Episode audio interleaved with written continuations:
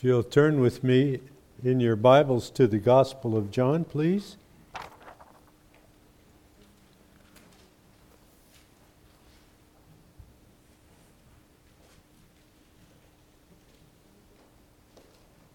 Gospel of John, chapter 1, and verse 6. And we'll read through verse 18.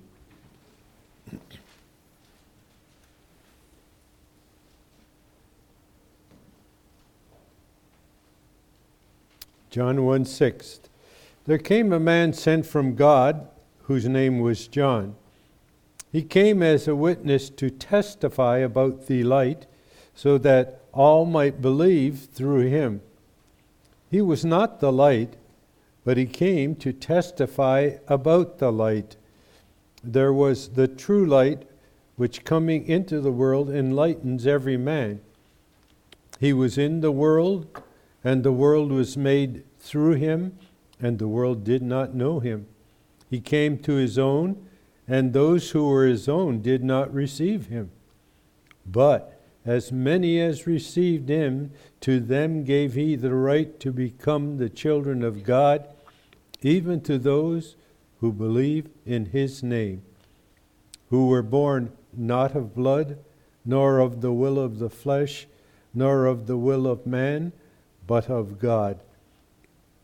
And the Word became flesh and dwelt among us, and we beheld his glory glory as of the only begotten from the Father, full of grace and truth. John testified about him and cried out, saying, This was he of whom I said, He who comes after me is higher, uh, a higher rank than I, for I he existed before me. For of his fullness we have all received, and grace upon grace. For the law was given through Moses, grace and truth were realized through Jesus Christ. No one has seen God at any time, the only begotten, who is in the bosom of the Father, he has explained him. May God's word speak to our hearts. Let's pray before we look into the word.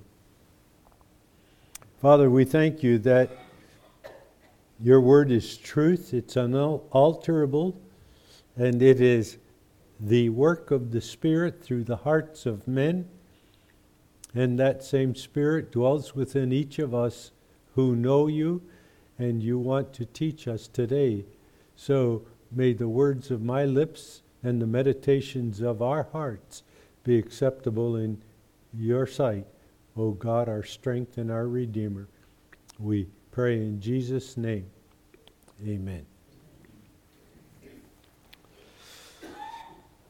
Last time I was here, up front, uh, I just started verse 6 of John says there came a man sent from God whose name was John. And literally, the translation there is there came into existence a man. Isn't that interesting? There came into existence a man. He's pointing to a certain man, and his name he was sent from God, and his name was John. Actually, the name given to him was John. And uh, it's uh, uh, very interesting that this man came and was sent from God. He was sent from God. That word sent is an interesting word because it has the idea in the original of being sent with a specific mission. He was sent with a specific mission. And of course, we know that mission was to be the forerunner of Jesus Christ.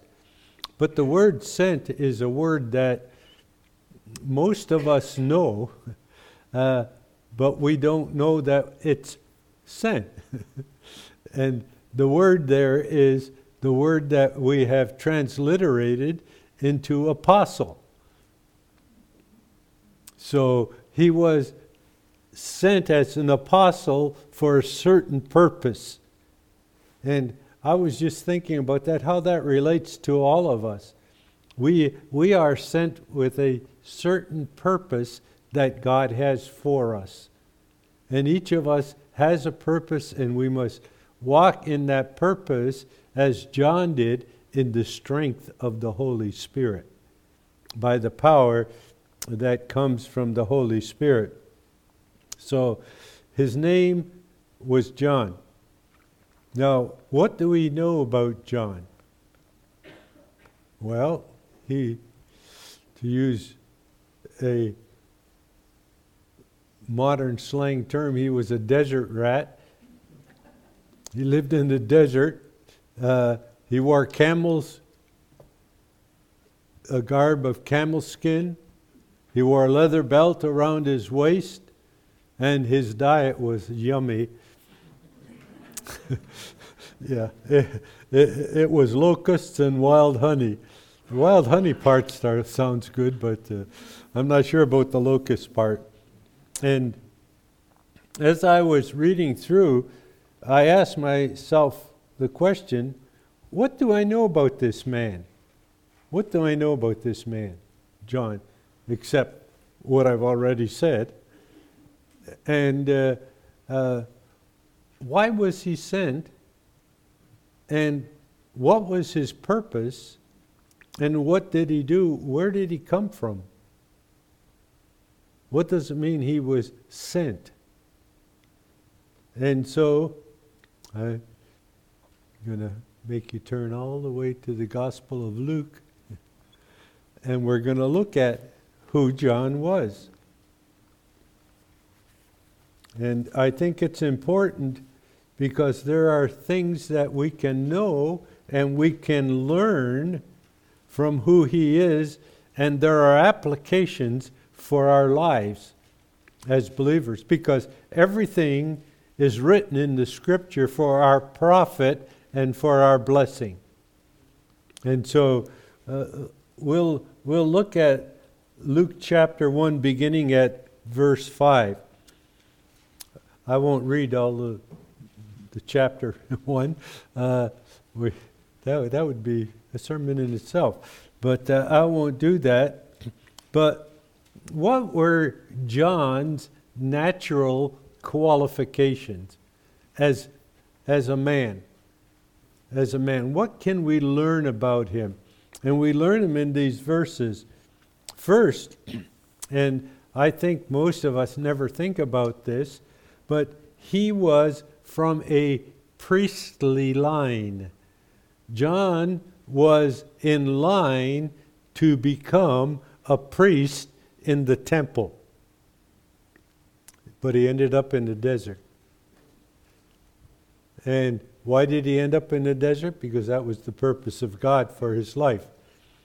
We, we sometimes think we're going someplace, but God takes us someplace else because God has a special purpose for us and he wants us to know. So it's, it's, uh, it's important for us to realize that John was in a priestly line. In, in verse 5, it says, in the days of Herod the king of Judah, it's, it's interesting. Everything is often in the New Testament based around this man named Herod, who was one of the most evil and wicked men that ever lived. He had no problem with uh, uh, putting to death children or adults or anybody else. He was a man full of hate and bitterness, but he was the center of the focus of those times. Does sound familiar? Uh, kind of a picture of our times. It says, He was the king of Judah. It says, There was a priest named Zacharias of the division of Abijah. By the way, the division of Abijah is a group of priests that were uh, grouped together under a title. Before, before the uh, uh, captivity to Babylon, there were 12 groups. After, there were only four left. The all rest were died or never came back in, in, in the return uh, to Jerusalem. So there were only four left. And one of them was the order of Abijah. Uh, I don't know who chose the name for them, but Abijah was the son of Rehoboam, and Abijah became king, and he was probably one of the most evil and wicked kings and sinful kings. Yet uh, they had the, a group of priests named after him. So he was of the division of Abijah, and he had a wife from the daughters of Aaron. And her name was Elizabeth. So we have these two people, Zacharias and Elizabeth, who are the parents of John. And you notice that both of them are of the Levitical Levite line, and they are both in the priestly order. Now, she wasn't a priest, but she was the daughter of a priest.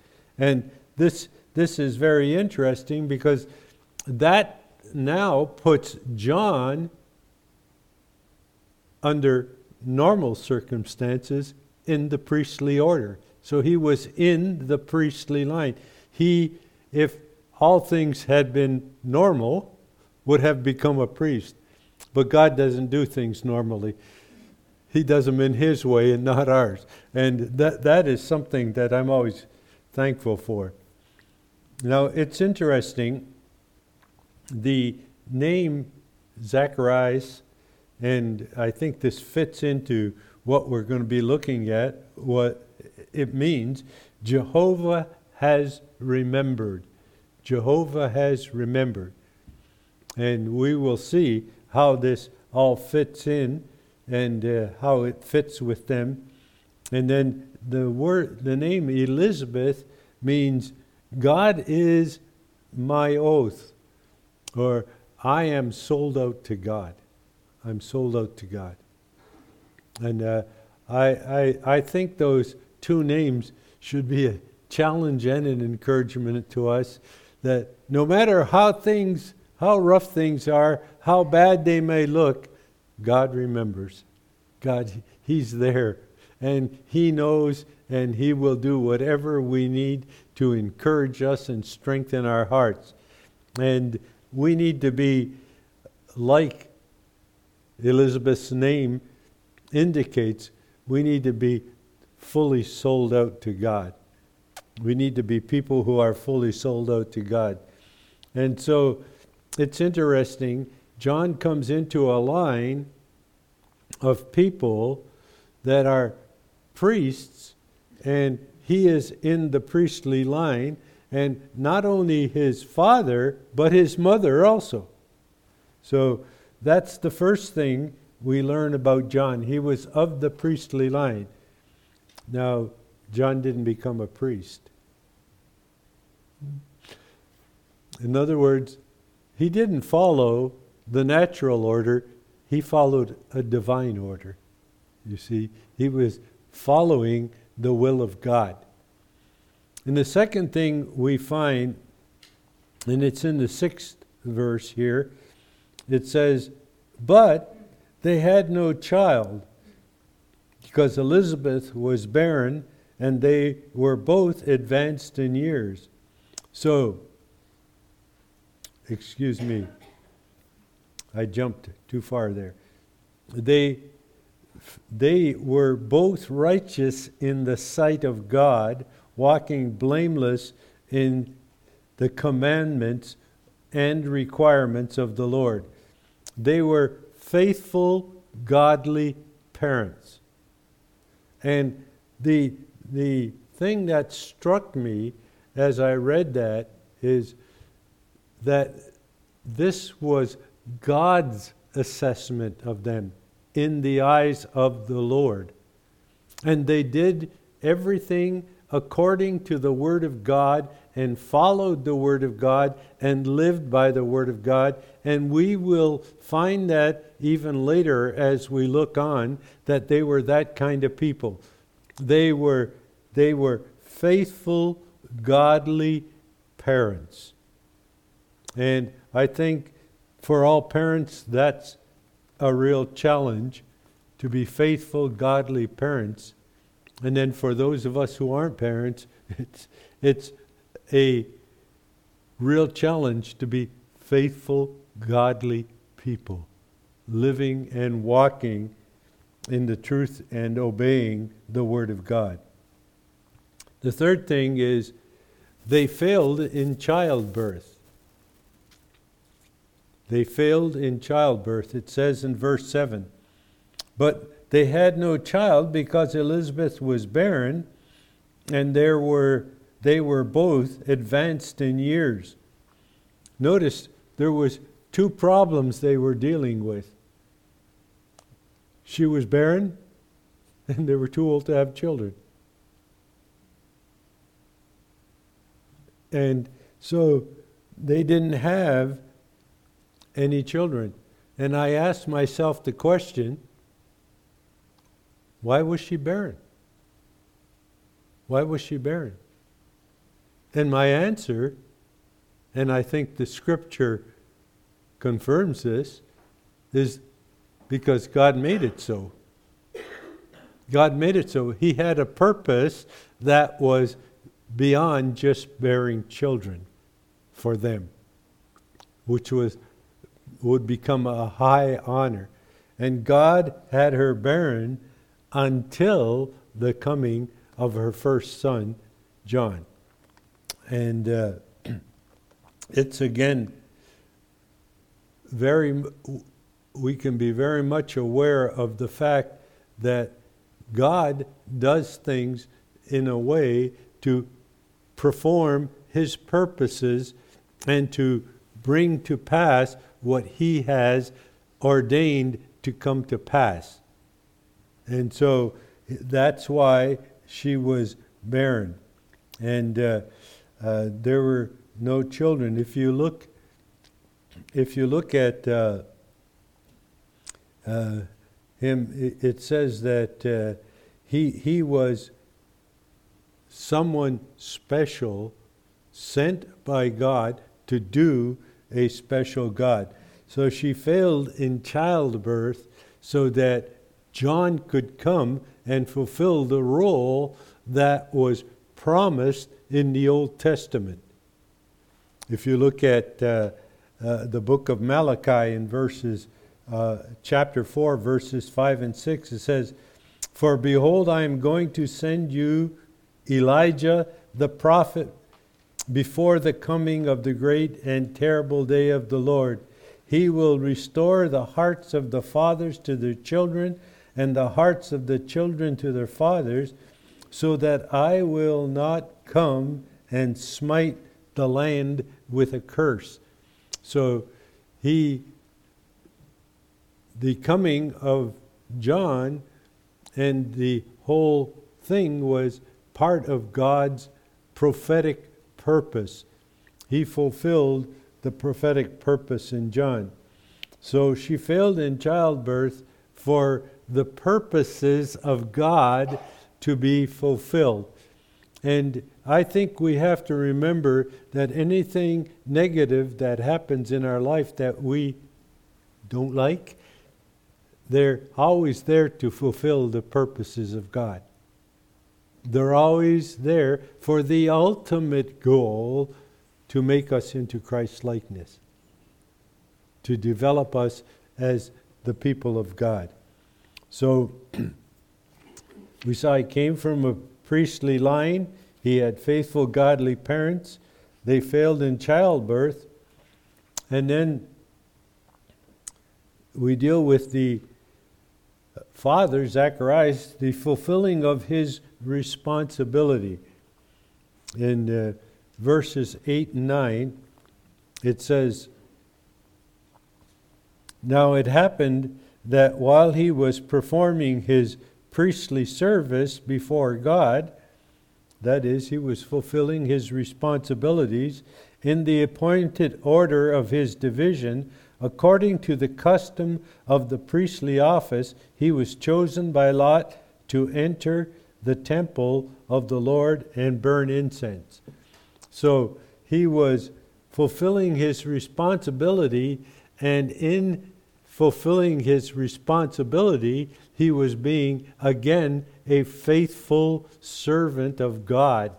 He was following the purposes of God. And uh, uh, is very interesting for us to see that he was there, how? Chosen by Lot. Wouldn't we say that it was kind of a chance thing? No, not in the purposes of God. He was chosen, and the lot fell upon him because that's where God wanted it to fall. And he was in that day, in that service, because that's where God wanted him to be. And why did God want him to be there? Because God had something to tell him. And that's true of all our lives. If we're where God wants us to be and doing what God wants us to do, then we will hear the voice of God from His Word and by the Spirit leading us where He wants to go, and we will know what He wants us to do and what He wants us to become. So he was there and he was serving God. And then the fifth thing I want to point out here is what I call the frightful experience. And let me just put a bracket there. A frightful experience that was a joyful experience. A frightful experience that was a joyful experience.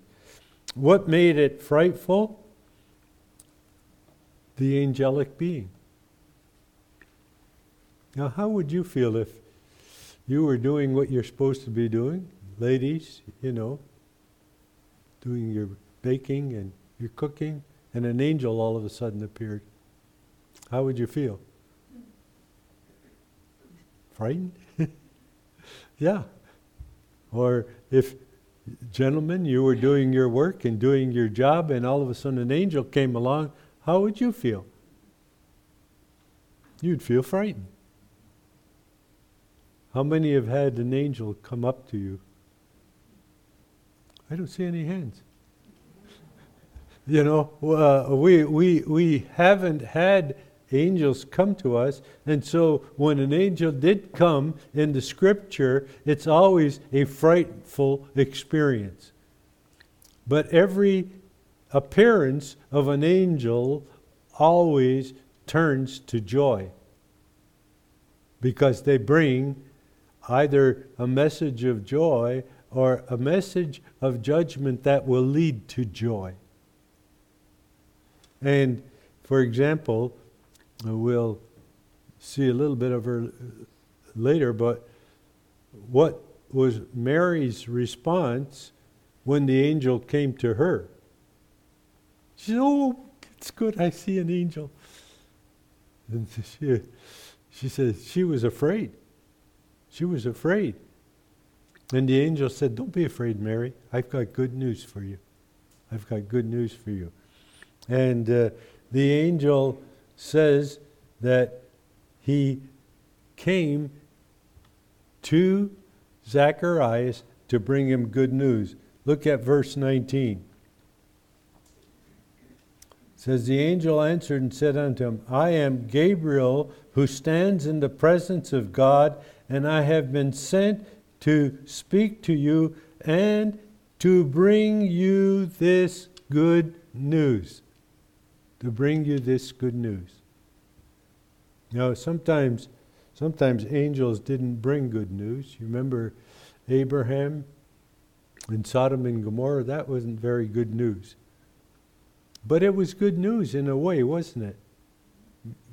God was dealing with sin.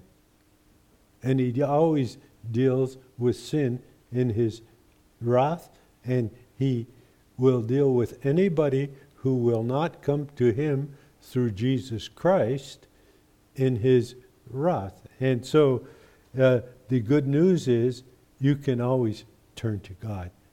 You can always know him and love him because he is the Savior. So when the angelic being came, he brought good news. And then the second thing we see here is there is answered prayer. Look at verse 13. And the angel said to him, Do not be afraid, Zacharias, for your petition, he was praying, you see, has been heard. And your wife Elizabeth will bear you a son, and you will give him the name John. What was Zacharias' response?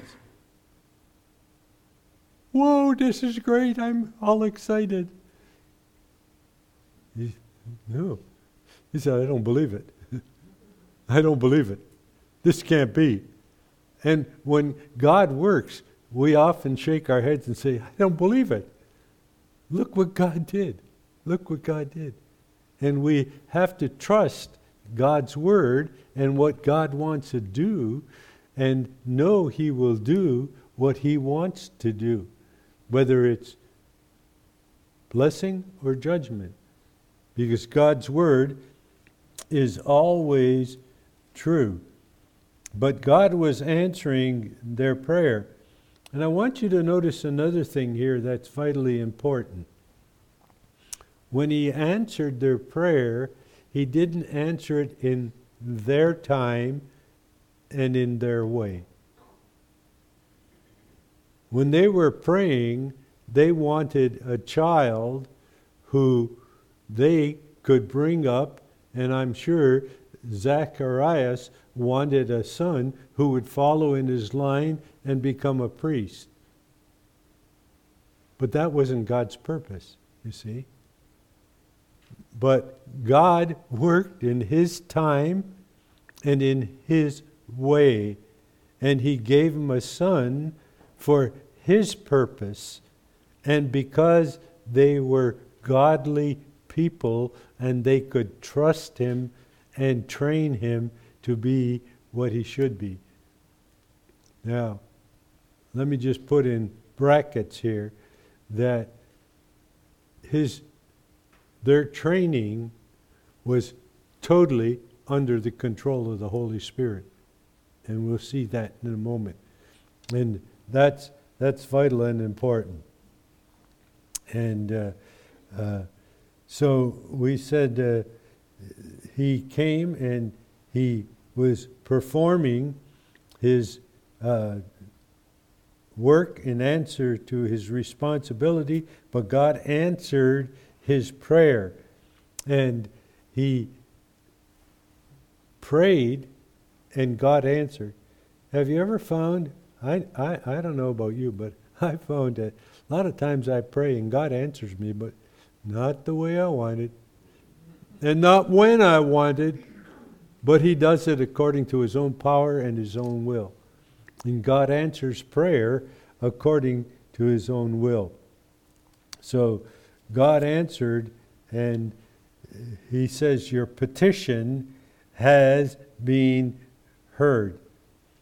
And then the third thing I want you to notice here in this uh, discussion with the angel, he was given an appointed title. Actually, in the original, it says uh, in John, the name to him was John. That is, it was a name to him, given to him. And the name John is a very interesting name. It says it, it can either be translated Jehovah given or Jehovah has been gracious. And uh, I, I, think, I think both of those definitions of the name John fit the context so well. He was given by God, and he was given and it was a gracious act of God that he was given, and we'll see why this is in a moment. But he had an appointed title. That was the name given to him.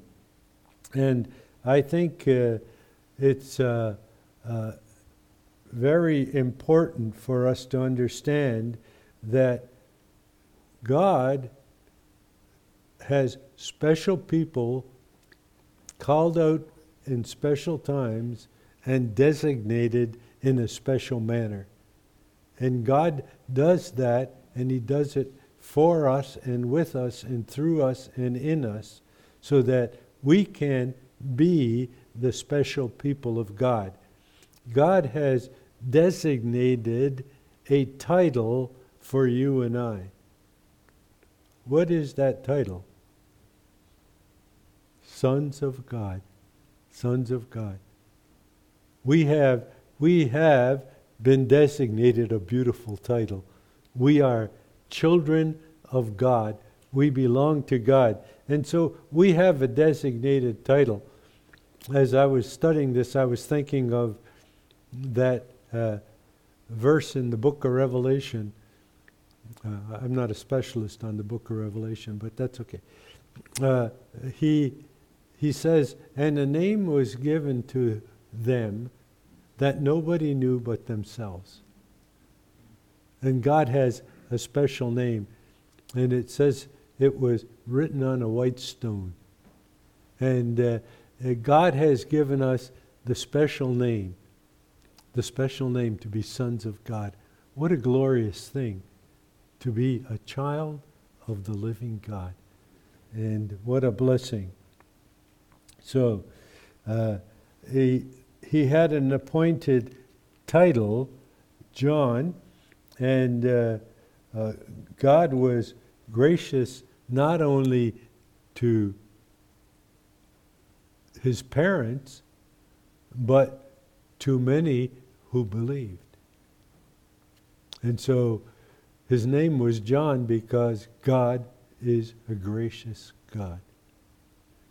By the way, if you're ever reading through the Old Testament where it talks about the loving kindness of God, that's an Old Testament phrase that is parallel to what we use in the New Testament as the graciousness of God. God's loving kindness and graciousness are the same act being carried out toward us. And so he had an appointed title. Uh, and uh, it's interesting that his parents were very careful, and that's because, as I said, they were godly people. They obeyed God and gave him the name John. What was, what was the reaction of the people? If you look down at verse 39 of Luke chapter 1, it says, It happened that on the eighth day, when they came to circumcise the child, they were going to call him, that is, the people were going to call him Zach- Zacharias after his father. But his mother answered and said, No, you can't do that. Why did she say no? Because she was a godly lady and she obeyed the word of God. It says she obeyed all the commandments of God. And so here she is again obeying the commandments of God. And she says, No, indeed, but he shall be called John. And everybody said, Hooray, okay, we'll change his name. No. They said to her, There is no one among your relatives who is called by that name. And they made signs to the father as to what he wanted him called. And he asked for a tablet and wrote as follows his name is John. If you didn't get it from her, you got it from me. His name is John. Why were they so faithful in calling him John and not Zacharias? Because God said so. Because God said so. And we are, we are obligated to do whatever God says and whatever God reveals to us in His Word through the Holy Spirit. And so uh, uh, there, there was the uh, appointed title, and then the fourth thing here I want to point out was the appreciation for his birth. It says in Luke 1:14, "You will have joy and gladness, and many will rejoice at his birth." Notice, notice, it wasn't only the parents that had gladness, they had gladness. Whoa, we got a son, this is great. But everybody else, why? Because there was a special purpose in him and in his birth.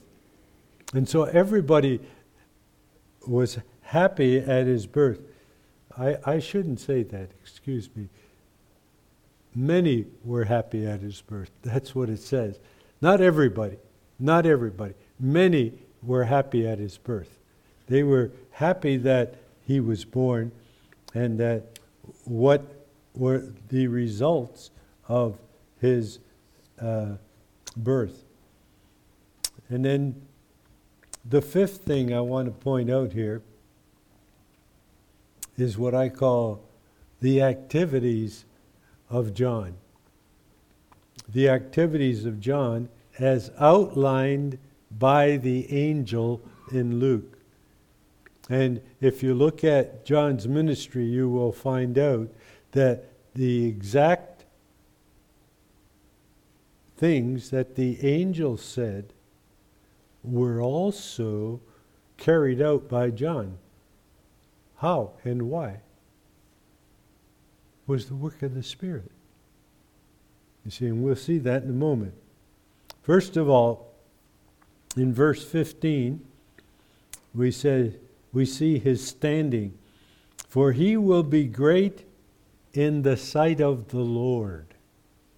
That word great is the word that we get the transliterated word English, it's mega. It's mega. He, it's going to be bigger than you can think. Bigger than you can think. Whatever God does is that. You see, it's bigger than we can think. So it says, his standing was bigger than we can even imagine in the sight of the Lord. God, God, God saw him in a very special way for a very special activity, and he was great in God's eyes. And uh, just think about it. You are exactly the same. And you are very special in God's eyes. And how can I say that? Because God has chosen you and ordained you and made you his child. And so you are special in the eyes of the Lord. You are mega in the eyes of the Lord. That's why you are a son of God today. Because of God's seeing you, and that's your standing as well as John's standing was. His standing was great in the eyes of the Lord. And I don't know about you, but to me, that is one of the most encouraging and wonderful things. I don't care what people think about me. Well, I do a little bit. Uh, but uh, what, what I really, really am concerned about is what God thinks about me. How I am in His eyes. How He sees me. How I am working and living out by His grace and through the Spirit and the Word those things that God wants me to be. And you see, that's what makes all of us great in the eyes of the Lord. We are all great and we have that standing because God has called us into that standing. Not because we chose it, but because God has called us and He will take us through our lives until we see Him in glory. I like what Paul says in Thessalonians faithful is He who called you, who will let you just muddle through and make it. No. He says, who will also do it. God's going to do it. God called you, He's going to do it, He's going to carry you through. And by the way, if you mess up and you go in the wrong direction, you have one thing that you can always count on. Whom the Lord loveth, he chasteneth and correcteth every one who is a child of his. He's not going to let you keep going. If you're truly born of the Spirit, if you have been truly called, if you are truly his child, he will carry you through right to the end. And if that means you need a good spanking, he'll give it to you. And I, I know that's true.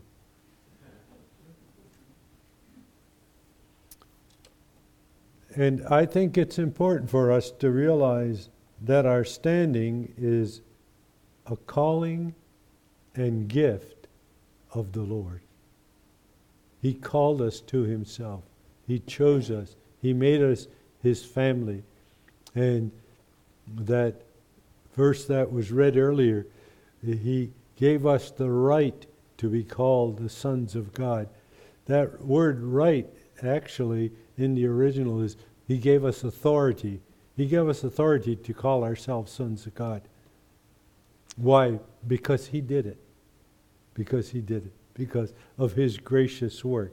And so that's a wonderful thing. That's our standing. That was John's standing. He was great in the sight of the Lord. And then the second thing I want to point out here about John in verse 15 is what I call his seclusion. His seclusion. And he will drink no wine or liquor. And that phrase means that he was to be separated from everything that everybody did because he was to be a Nazarite. And a Nazarite was a person who was basically secluded, or supposed to be secluded from all the things of the world, separated from the things of the world. There were two kinds of Nazarites in the scripture. There were Nazarites who were Nazarites by choice. If you look in, in, in Leviticus, it talks about them. They chose to be a Nazarite, they gave themselves to God for a certain point of time. And then when that time was finished, what did they do? Well, they cleansed themselves, they got a, uh, all their hair cut off, and uh, they went back into normal society. And then there was another group of Nazarites, like John, and the other one was Samson, who were Nazarites from their birth to their death. And they were Nazarites not by their choice, but by God's choice. You see the distinction there? They were set apart and secluded by God's choice and not their choice. And let me just say that there are a lot of churches with a lot of people who are trying to become what they think God wants them to do, and they're setting themselves aside and doing the setting aside themselves, like in the Old Testament. But those of us who have been born of the Spirit are to be set aside because God set us aside for Himself. We didn't choose to be set aside, He chose to set us aside.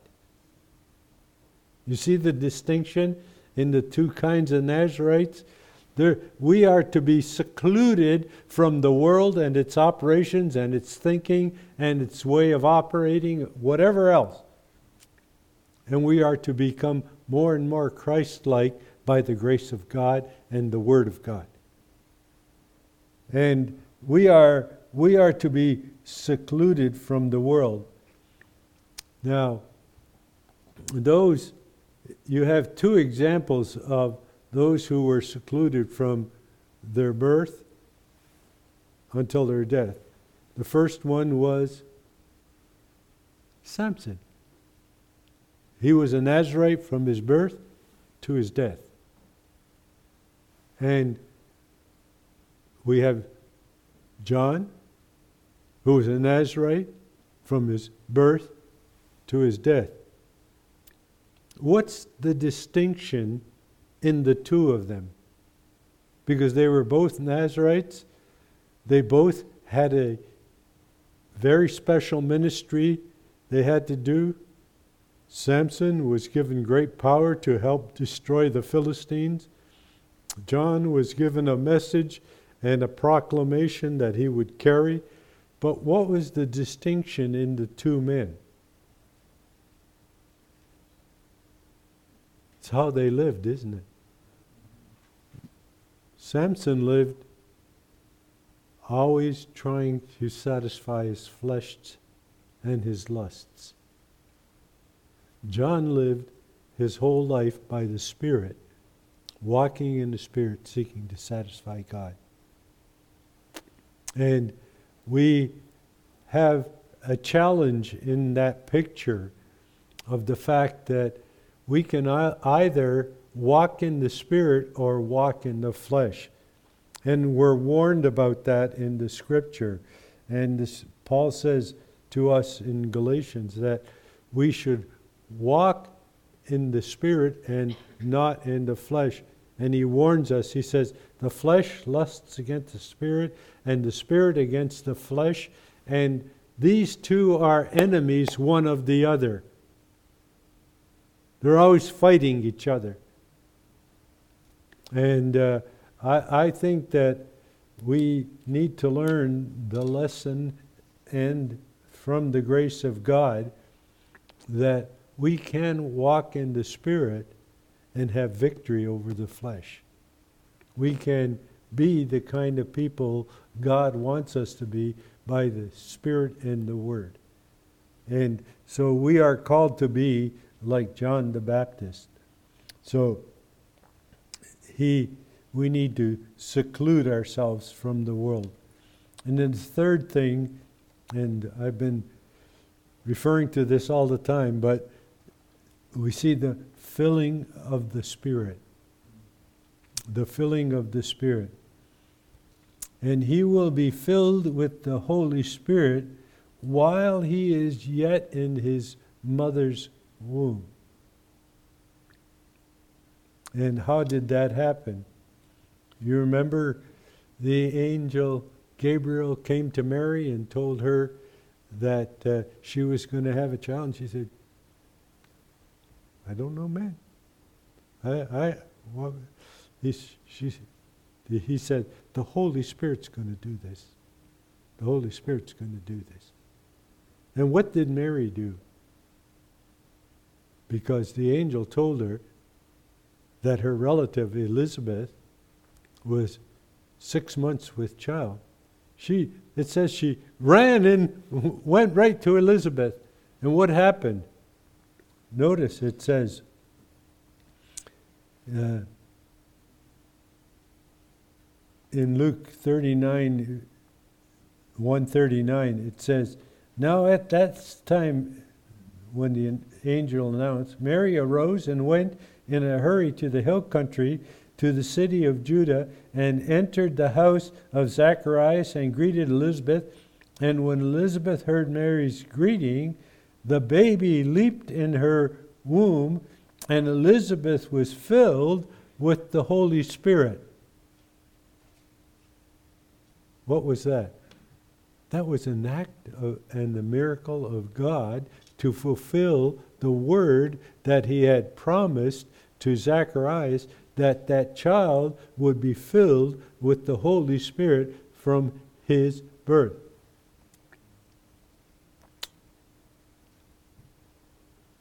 I'm sure one of the things Zacharias had in his mind was how is he going to be filled with the Holy Spirit from his birth? But God had it all planned, didn't he? Every purpose and plan of God comes to fruition. But there's a real application for us in our own lives as Christians. When you are born again, you receive the Spirit. And you are, by the grace of God and through the power of the Word of God, to live your life by the Spirit. When you are born of the Spirit, you live by the Spirit. That is the way God has attended it. Isn't that wonderful? God, God births us by the Spirit, and God continues to nourish and help us to grow by the Spirit. And I think that's something that's uh, a great thing. He, he had the filling of the Spirit, and we have the blessing of the Spirit, and so we're encouraged to walk in the Spirit and not in the flesh. And I don't know about you, uh, you're probably a little stronger than I am, but I, I have a tendency to want to be a little fleshly. You know, uh, I want to do my own thing. But I have been given the Spirit so I can have victory over my fleshliness. And I can walk. By the way, the term walk means how you live day by day, how you act day by day. I can do that in the Spirit. If I submit myself to the Spirit, if I study the Word of God and let the Spirit work in my life. And I think this is vital and important for us. And then the last point I'll run through here quickly, I want to look at John's activities. First of all, in verse 16, you'll see he had a prophetic ministry. He had a prophetic ministry. He, in my understanding, was the last of the Old Testament great prophets. He was the great prophet of the Old Testament. It says, And he will turn many of the sons of Israel back to the Lord their God. Isn't that what the ministry of the prophets was? To warn the people about their sin and get them to come back to God and get straightened out with God. How effective were they? Yeah, not too much. Because people don't like to hear what God has to say. And so he had a prophetic ministry and he had a proclamation ministry.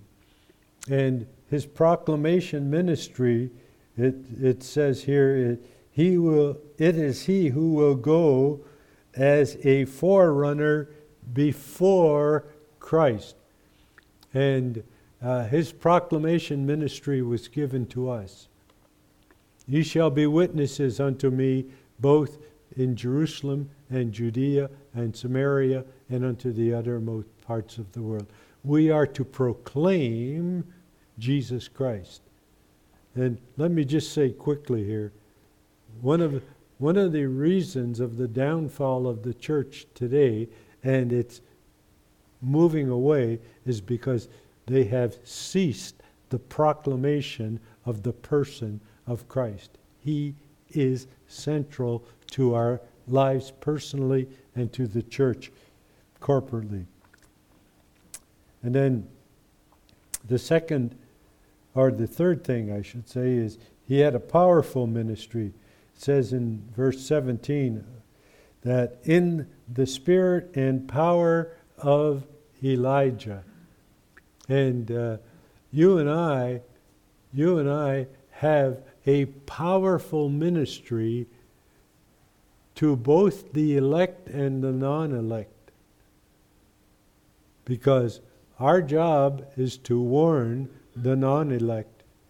And we can do it in not the power of Elijah, but the power of the Holy Spirit. And it's our job to encourage the people of God and proclaim Christ to the believers and also to the non believers.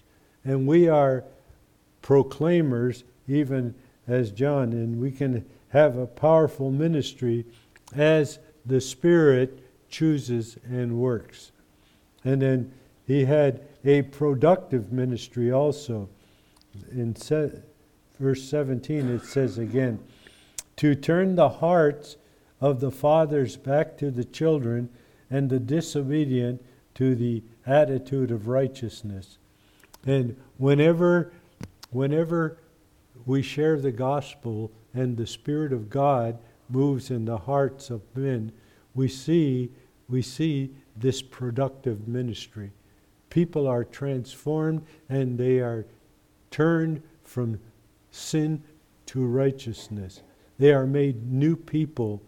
And God does it not because of us, but because of the Holy Spirit who works through us as we communicate, and He does the work of transformation in the lives of the people. Uh, I was just reading an old hymn uh, the other day, and it, it has a line in it, and somebody you may save. I, I, I've never saved anybody. I only know one who can save.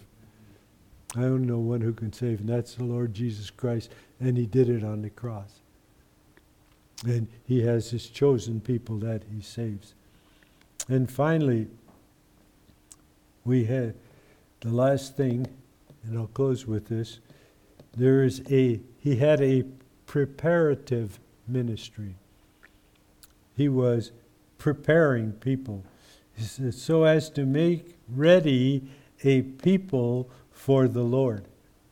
The little tread that that that verse is really a hard verse to translate literally, because some of the words there, the the word that is translated uh, prepared in the original is to swim.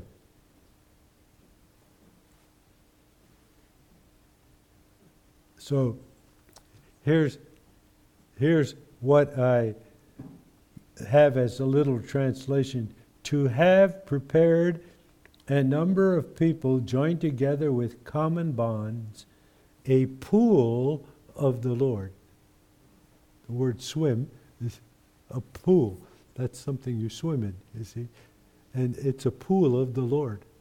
It's a pool of, and all of us, all of us who have come to know Christ by the work of the Spirit and the Word are a pool of people with a common bond and a common togetherness. Isn't that wonderful? There's, there's just one bond that binds us. Uh, uh, it's uh, so so beautiful. You know, we ha- used to sing the old hymn. I don't know if it exists anymore. Blessed be the tie that binds our hearts in Christian love.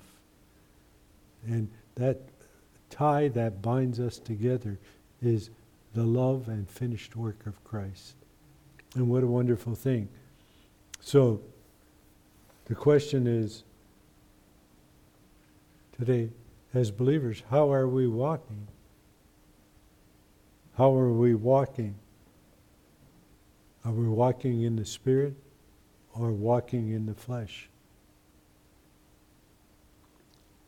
And the question to you, if you don't know Christ today, is how are you walking? How are you walking? Are you walking on the road to death and destruction? And there's hope because there is an infinite love that died for you on the cross. Let's pray. Father, thank you for this wonderful truth that we see in the life of John.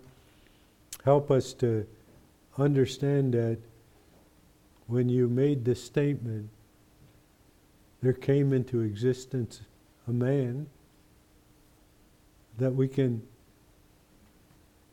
look at that and say, that's us.